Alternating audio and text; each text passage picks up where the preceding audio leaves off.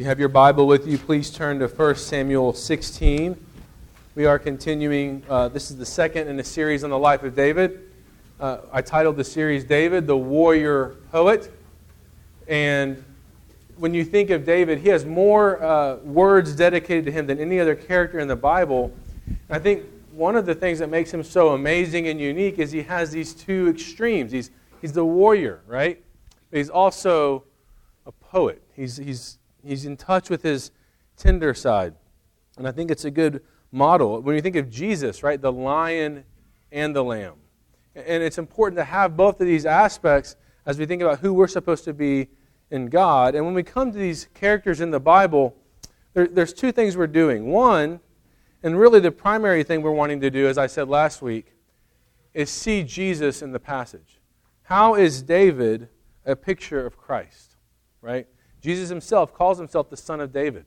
But also, we want to find out how can we emulate these characters? It's definitely an important thing to be like these characters in their godly qualities. So, what we don't want to do is only emulate a character, and we don't only want to say this character is completely Jesus and nothing else, but rather, what we find is in Christ, we actually have the hope of aiming to be like David.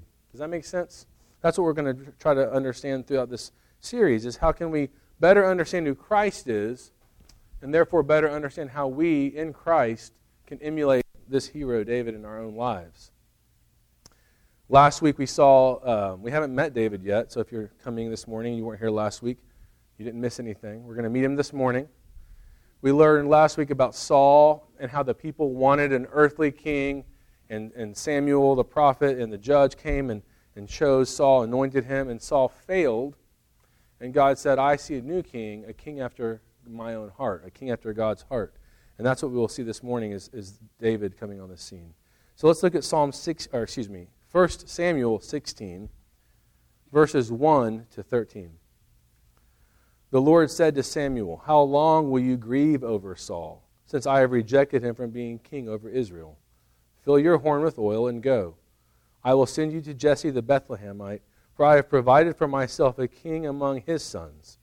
And Samuel said, How can I go? If Saul hears it, he will kill me.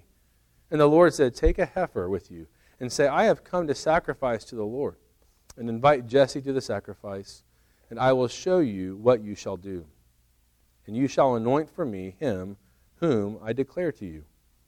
Samuel did what the Lord commanded and came to Bethlehem. The elders of the city came to meet him trembling and said, Do you come peaceably? And he said, Peaceably, I have come to sacrifice to the Lord. Consecrate yourselves and come with me to the sacrifice. And he consecrated Jesse and his sons and invited them to the sacrifice. When they came, he looked on Eliab and thought, Surely the Lord's anointed is before him. But the Lord said to Samuel, Do not look on his appearance or on the height of his stature, because I have rejected him. For the Lord sees not as man sees. Man looks on the outward appearance, but the Lord looks on the heart. Then Jesse called Abinadab and made him pass before Samuel, and he said, Neither has the Lord chosen this one. Then Jesse made Shammah pass by, and he said, Neither has the Lord chosen this one. And Jesse made seven of the sons pass before Samuel, and Samuel said to Jesse, The Lord has not chosen these. Then Samuel said to Jesse, Are all your sons here? And he said, There remains yet the youngest but behold, he is keeping the sheep. And Samuel said to Jesse, Send and get him, for we will not sit down until he comes here. He set and brought he sent and brought him in. Now he was ruddy and had beautiful eyes and was handsome. And the Lord said, Arise, anoint him, for this is he. Then Samuel took the horn of oil and anointed him in the midst of his brothers, and the Spirit of the Lord rushed upon David from that day forward. And Samuel rose up and went to Ramah. This is the word of the Lord. Father, we pray that you would attend to this discussion, that you you would open our eyes to see more clearly how your gospel operates, how you, through your Son Jesus, looks on our heart and actually renews our heart rather than looking for our outward appearance alone. In your name we pray. Amen. I've used this illustration before, but we have a lot of new people, and it's the most obvious one, so I'm going to use it again. Raiders of the Indiana Jones and the Last Crusade. I had to ask my son which one it was. You know, it's the one where they're going for the Holy Grail. So I almost said Indiana Jones and the Holy Grail, but that's Monty Python. So it's the scene where Indiana Jones crosses the bridge, and there before him are all the options of the gorgeous cups, and only one of them will actually be the Grail. The, the Grail is said to be the cup that Jesus drank at the Last Supper, right?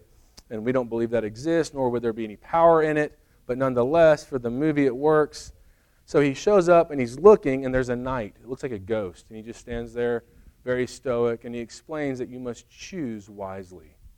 And he looks around and sees dead skeletons of people who chose poorly.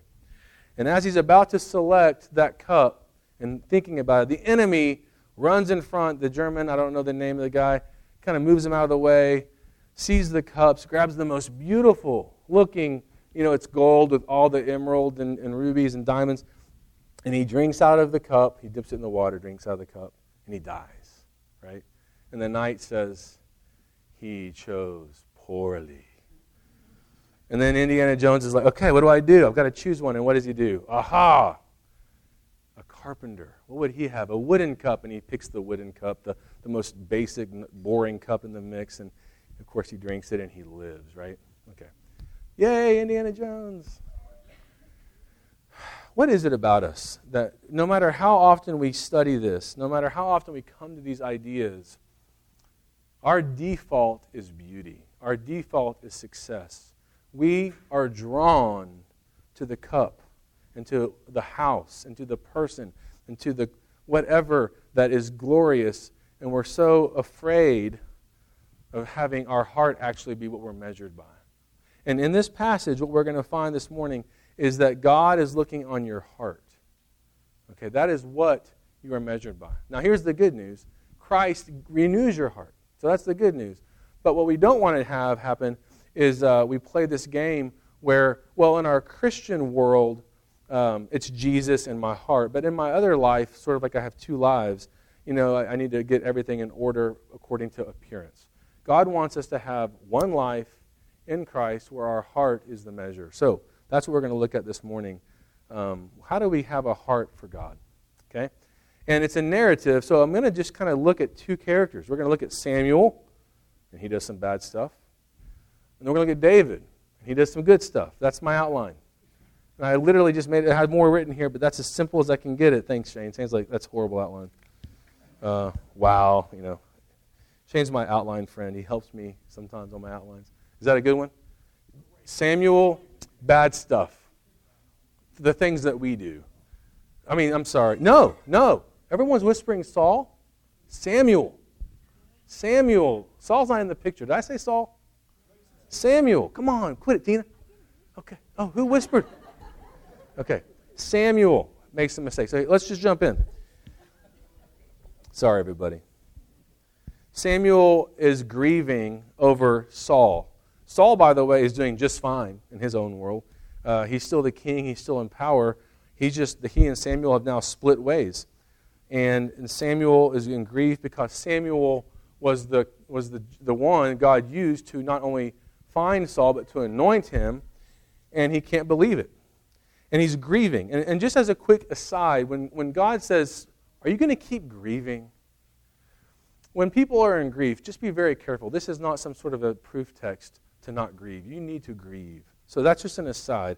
But the problem for Samuel is his grief is going too long. There is a point in which it is maybe time to move on, but I would even ask, argue more importantly, it's the reason he's grieving. I think Samuel is grieving not because of Saul, but because he can't figure out what happened. It's like Christmas vacation, you know, when Chevy Chase has put all the lights up and he's ready, Clark Griswold, right? And it's time to, you know, do this, and it doesn't work. And he can't figure out what went wrong, and he's kicking the deer.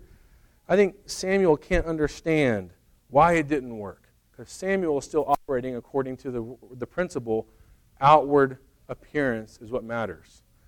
And so now God speaks to Samuel and says, You're going to go anoint a new king. Now, I just want to jump ahead to the, the, the moment where he sees Eliab. And then for him, at that moment, he knows he's found the king. Okay? And so he's stuck in this outward appearance uh, mentality. And this is where I think we are stuck. Uh, for, for Samuel, it almost looks like Eliab is a rebound king. It's like, that one didn't work, but here's another tall, handsome guy that looks just like the last guy. I'll choose him. It's like he learned nothing in between relationships. That's for the college students. But he needed to learn something. What should he have learned? Well, back in chapter 13, right after Saul sacrificed without Samuel's help, God told Samuel, I'm going to provide a king after my own heart. Someone who on the inside cares about me, emulates me, longs for me, looks like me. So, why would Samuel then come to this setting and not have it in his mind? And that's what we're trying to figure out. I think we're drawn toward beauty. You know those drawings? Uh, have you seen the drawing where you like you look at it and you see the beautiful woman with the feather hat and her chin and her mole and, and you're like, oh, and then someone says, wait a minute, there's actually another face in there, and you go, what are you talking about? They say, look again. There's an old woman. Look closely, and you look, and it turns out that that jawline's like her big nose, and the hat was like an eyebrow or something, and the mole is her eye. Anyone see that drawing? Am I the only one? Thank you, Renee. Thank you. Others have seen this. Why are we so drawn to beauty? We look at that drawing and it's like, oh, I see it, a beautiful. And then someone's like, no, actually, the more obvious thing is this plain looking person. It's, it's kind of rooted in us. It's something in us that wants to find meaning in the outer world, right? And that's what we find in this passage. Um, where is that coming from? I wasn't sure if I was going to deal with this. I'm going to just deal with it for a moment. Shane told me he would stop me if I started this point. I'm going to go forward. There's this little weird interaction for Samuel as he moves into town I want to just draw out for a minute, and it's the townspeople. Samuel is coming to town with his heifer and his horn. Okay? That's what he's got. And somehow in Bethlehem, there's probably someone watching the horizon for enemies, and they see him coming, and they go alert the elders. And the elders are doing their jobs, whatever they do, and they clean up and they come out and they realize it's Samuel, and they're terrified. And they race out to catch him before he comes in. And they ask him, What's your purpose? Now, there's a couple of possibilities. You could think, well, they're doing this because they know that Samuel and Saul aren't quite getting along and they don't want him to come in and bring the problem into Bethlehem. There could be that going on. But most commentators say, rather, that what happens is when Samuel comes to town, it's either to bring blessing or to bring a curse. Like a, not a curse, but a judgment, right? And there's something, and I mean, almost every commentator said this, there's something in our, all of our hearts that are, we're terribly afraid of the judgment. Right? Have you ever had someone say, I want to talk to you. Can we meet next week? What do I do? One of my first meetings with Tom, I said, Tom, let's go to lunch. I haven't told him I was going to do this. And then oh, I was brand new, and we're at lunch, and about five or ten minutes in, I said, By the way, I have no agenda. And he goes, Okay, I thought I had done something wrong. I'm like, I'm just wanting to meet. You know, there's something about the religious person coming in and, and saying, Let's meet, that makes people fearful. And by the way, it works both ways. I have people all the time, Hey, can we get coffee? And I'm okay, either something's really bad, they're going to confront me like, why can't we just have coffee? So, I love coffee. Let's just go have coffee. And there, I think the answer is this In the fall, our hearts are broken and we are sinful and we know it. And even if you don't have specific sins in your mind, there's an underlying sense that I need to be clean. And when Samuel comes to town, it just creates that tension. When, when, when God comes close, you start to ask yourself, Am I clean? And the problem in this passage is the way this society wants to clean themselves is through a king that's tall and, and mighty. They want to do it through outward appearances. And it's exactly the same for you and I. We want our home to look right, right? I, I think most of you in college, how many of you, and I'm just, no raise of hands, I ask lots of rhetorical questions are choosing a career by this mo- mo- method alone. I know I can get in, I know it'll pay the bills. Or it'll even provide like at a cocktail party, hey, I'm a, I'm a doctor, I'm a lawyer. How many of us choose what we do because of what it will provide rather than, am I good at this? Is this something I've been made to do? do I have this aptitude? Right? How many of you, when you think about a spouse, uh, a significant other, are starting with, you know, yes, I want good character and I want them to have this and maybe have some humor, but looks. That's, that's number one, right? How many of you do that? How many of us do that? We are constantly looking at outward appearance. How many of us feel better when we look better?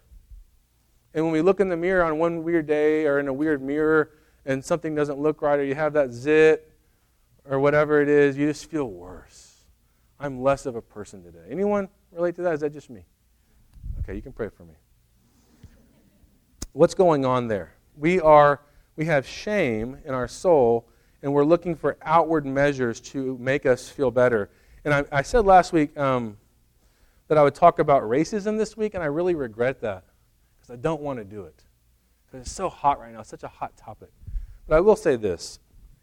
In this, in this passage, we see, I think, some of the underpinnings of, of, of racism in that you look for outward measurements by which to judge the inward heart um, as people, we are meaning makers. Have you ever heard that term? Humans, it, one of the ways we image God is we, we, we try to draw connections, right? And, and sometimes we're okay at it. All my children have gone through phases, usually at age two, where they align certain objects by size and shape and color. It's a very natural thing to do, right? But sometimes we're really bad at, at how we connect things and put things together. Emily and I had a friend I was in seminary. We were visiting in Edmond. We were staying in Edmond on vacation or whatever, a break. And she came by, and she was going through a hard time. And uh, I said to her, I, I always like, should I use her real name? I don't like choosing names on the fly. Anyway, I looked at her. Her name's Tiffany. She's not listening to this. And I said, How are you? And she said, Did they teach you that in seminary? My brother in law is in seminary, and he asked me the same question. I'm like, Wow, interesting method of connection there.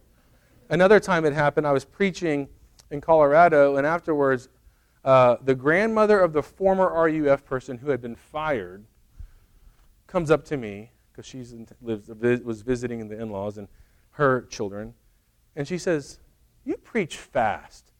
Kyle preached fast. Did they teach you that in seminary? Jab. I said, Yes, it was my final course. No, I didn't say that. So we, sometimes we make these horrible, we, we see connections, but we're making these false um, value judgment calls, and, and that can really break it down. And all I want to say as we move forward is there is something in all of us that thinks somehow we can read the tea leaves better than other people. It's in our passage. It's, it's really interesting. It's subtle, but when Eliab is brought before Samuel. let me just paint the picture of what's going on. Most people would say he's the oldest, David's the youngest, and there's eight. And that's possibly true, probably true. However, when you get to the word youngest for David, you have that little uh, number in your Bible. It tells you it also could mean smallest. It's very possible that Samuel has ranked his kid, or Jesse has ranked his kids. He's like, "You're coming for the king. I know my boys. This one's the man." Like, he is the guy you're after. Let me just get him already. And I mean, the others will be there, but he's the one I'm going to parade before you. However, it happened, Samuel sees Eliab and he totally agrees. And in his mind, we aren't sure how this works, but God hears it, but no one else hears it. Samuel says, Surely the Lord's anointed is before him. In other words, I see. I'm like, it's not just, mm hmm, six foot five, you know, broad. It's, this emotional connection that he has for a moment.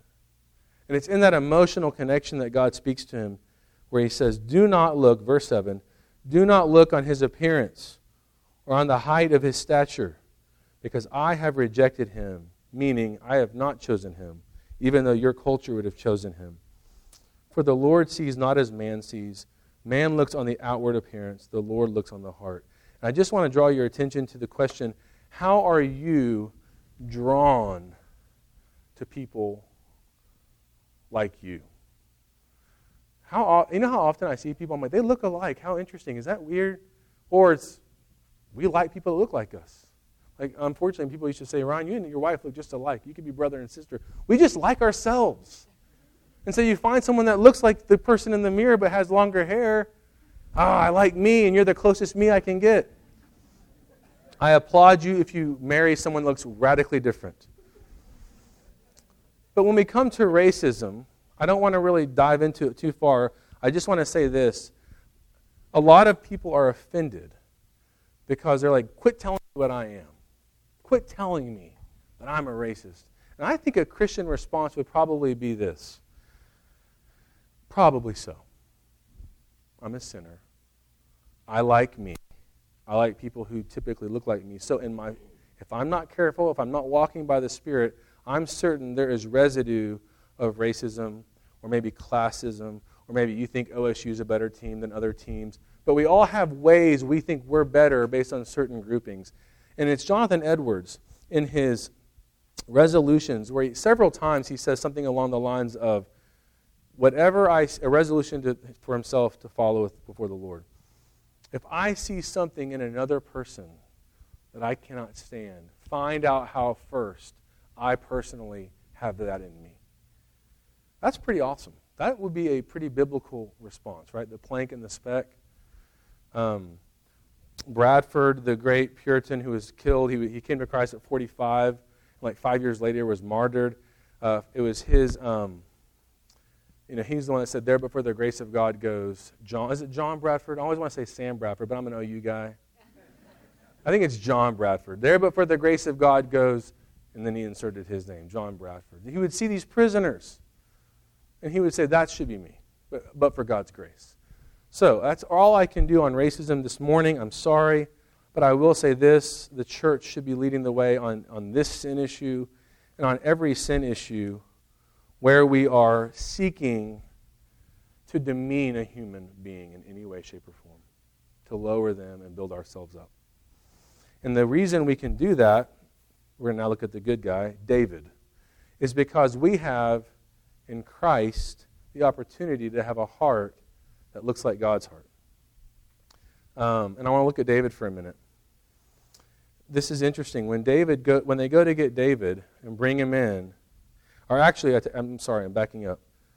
In verse 11, Samuel looks at Jesse and says, Are all your sons here? And he said, There remains yet the youngest or the smallest but behold, he is keeping the sheep. I don't have very good Hebrew, right? That can be attested to by Thomas, probably. But I did take Hebrew. And my professor was actually raised Jewish, spoke really great Hebrew, and he would read these long passages in Hebrew. And one word I remember very clearly is wahine. Am I right, Thomas? Behold, wahine. He would do that over and over. So I'm going to do that for you. You all learned Hebrew today. When you look that word up, what it means is it usually means pay close attention. Now, most scholars, most interpreters of this passage would say, here's what's going on. Right? Um, Samuel has just fallen victim yet again to this natural desire to look at outward beauty. God sort of said, Stop it. We're looking at the heart he starts to listen and doesn't ever insert his own viewpoint. They go through the next six kids or sons. Nobody's there that looks right. God's not saying this is he. So he says to Jesse, Is there any other? And Jesse basically says, There's the runt. That's how most people would interpret this. The runt. He's out doing menial work. And I think that's accurate. I mean, I, I do think that's supposed to come across this way. And it's important to understand that as we look at the character of David, he does image Christ, right? And, and when you look at how Christ is prophesied in Isaiah, Isaiah says he is not going to be particularly handsome or of a particular stature that you're going to want to follow him because of his physical appearance. We know that when he goes before the priest, uh, when he was eight days old, they had to sacrifice the two turtle doves, a sign of being extremely poor. Right? Shane preached um, on this a little bit from John but when he goes out and calls his disciples, Nathaniel says, What good comes out of Nazareth? You know, he's like, there's this constant sense that he's low and lowly. And I want to draw your attention to a place in 1 Corinthians that we looked at last year when we went through 1 Corinthians, where Paul says this Where is the one who is wise? Where is the scribe? Where is the debater of this age? Has not God made foolish the wisdom of the world? For since in the wisdom of God the world did not know God through wisdom, it pleased God through folly of what we preach to save those who believe. For Jews demand signs and Greeks seek wisdom, but we preach Christ crucified. There is something that should bother you about the fact that the guy you follow as your Savior was weak. There's something that, if you're really honest, that seems out of place, right? And I think for, the, for these folks here who are trying to anoint a king for the Israelites, it's shocking that it would be such a lowly and insignificant seeming person. Okay, that's take number one, and I totally agree with that, but I'm going to change it a little bit. Wahine, behold, he is keeping the sheep. You see, when, when Samuel comes to town and says, I want to anoint one of your sons, Saul, by the way, is doing really well, has a huge army, wants to kill me, so I had to come up with this strategy to bring a heifer. Uh, if he would know what we were doing, this is all under wraps. We're not telling anybody this is happening. But I'm going to take one of your sons and basically give them a death sentence. Is it possible? Now, this is just my conjecture. Thomas and I'll talk about this later. That Jesse, like Jacob, loves the youngest son. And he's thinking, just, yeah, you stay out there with the sheep. You know, I don't want this death sentence for this guy. Behold, he's keeping the sheep. Like, why? Why this one? Why are you wanting this one? I mean, don't you think Eliab or one of these other six would do? But the beautiful one, the one that had the heart for God, the one that maybe, we don't know for sure, I'm conjecturing, that Jesse loved is with the sheep. But what I do know is this whether Jesse cared that he was with the sheep or not, it matters. Why? Well, Jesus, we know, calls himself and often refers to himself as Son of David, but he's also the great shepherd of the sheep. You see, when David was anointed, he did not say, Thank you, I'm done with sheep. I'm never going to see another sheep again, did he? In fact, in chapter 17, when he shows up to find out what's happening on the battle lines, Eliab's like, Why are you not with the sheep? He's still in that role. And we know that later, when Nathan the prophet goes to him to wake him up about what he had done, he uses a parable about a man who stole another man's sheep. And that made David angry. He loves sheep. And even more importantly, maybe, would be this his greatest psalm, right? We talked about this last week. I think his most known psalm the one that if you went on the street with a microphone, like Jay Leno used to do, do you know any psalms? You know, this is like the one that would people. What is the one psalm that people might be able to remember, even if they hadn't gone to church since they were like four? The Lord is my shepherd. Not the Lord is tall and mighty, though that's true, but there's something about our passion and our need and the recognition that we have a shepherd as a king who oversees you who loves you, who, who holds you, who cares for you. And there's something about David that is so appealing in this passage that when all the pomp and all the circumstances taking place, I mean, there's no internet, there's nothing fun in Bethlehem to do. And here comes Samuel in this anointing, and we know David can leave the sheep. He does it in chapter 17 to go take food, right? He, he can leave them with somebody, and yet he decides, you know what I think is more important? These insignificant animals. I'm not going to go. That's, that's wasted. In fact, I know Eliab. I've been, I've been raised with that guy. You can have your king. This group of animals is what I care about.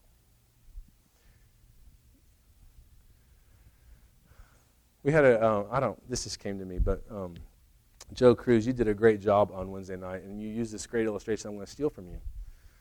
Jesus, he says, you go, to, you go to the store and you look for grapes. And you look in these bags of grapes. And you do. You go and you go, oh, it's got a mold on one. That's a little wrinkly, right? I don't want that bag. I want the one with the perfect grapes. And uh, Joseph says, Jesus goes into the grocery store and finds the bag with the, all the gnarly grapes. And that's the bag he chooses. It's not because he doesn't like grapes, but it's because that's the way you actually are. You and I are actually like sheep who have gone astray. And because when you were 13, you prayed a prayer, you didn't just become Superman.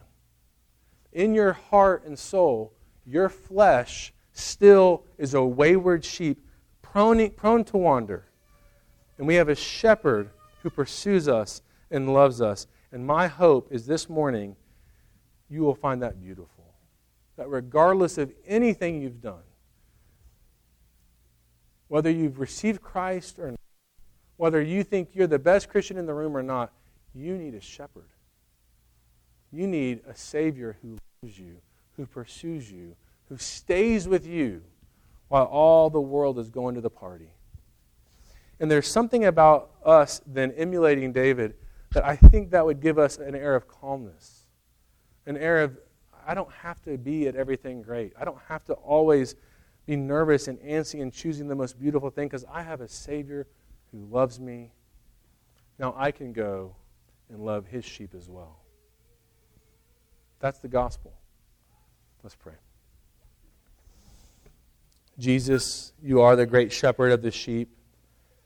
And we can't even begin to follow you until we admit that we are wayward.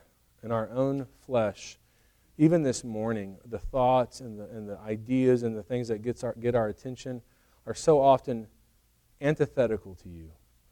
But you are a gentle shepherd. You've brought us even into this room this morning. And even if our minds are wandering and we can't wait till it's over, we're here. And you're giving us the message that you love your children you love your sheep. In fact, you became the lamb that was slain, that your blood may cover us, that we are righteous before you. I pray, Holy Spirit, that you would apply that to our minds and hearts in such a way this morning that we would be changed people, living out like David, a calm, serene faith based on the heart and not always seeking after outward appearance alone. All for your glory, Lord, in the name of your Son, Jesus. Amen.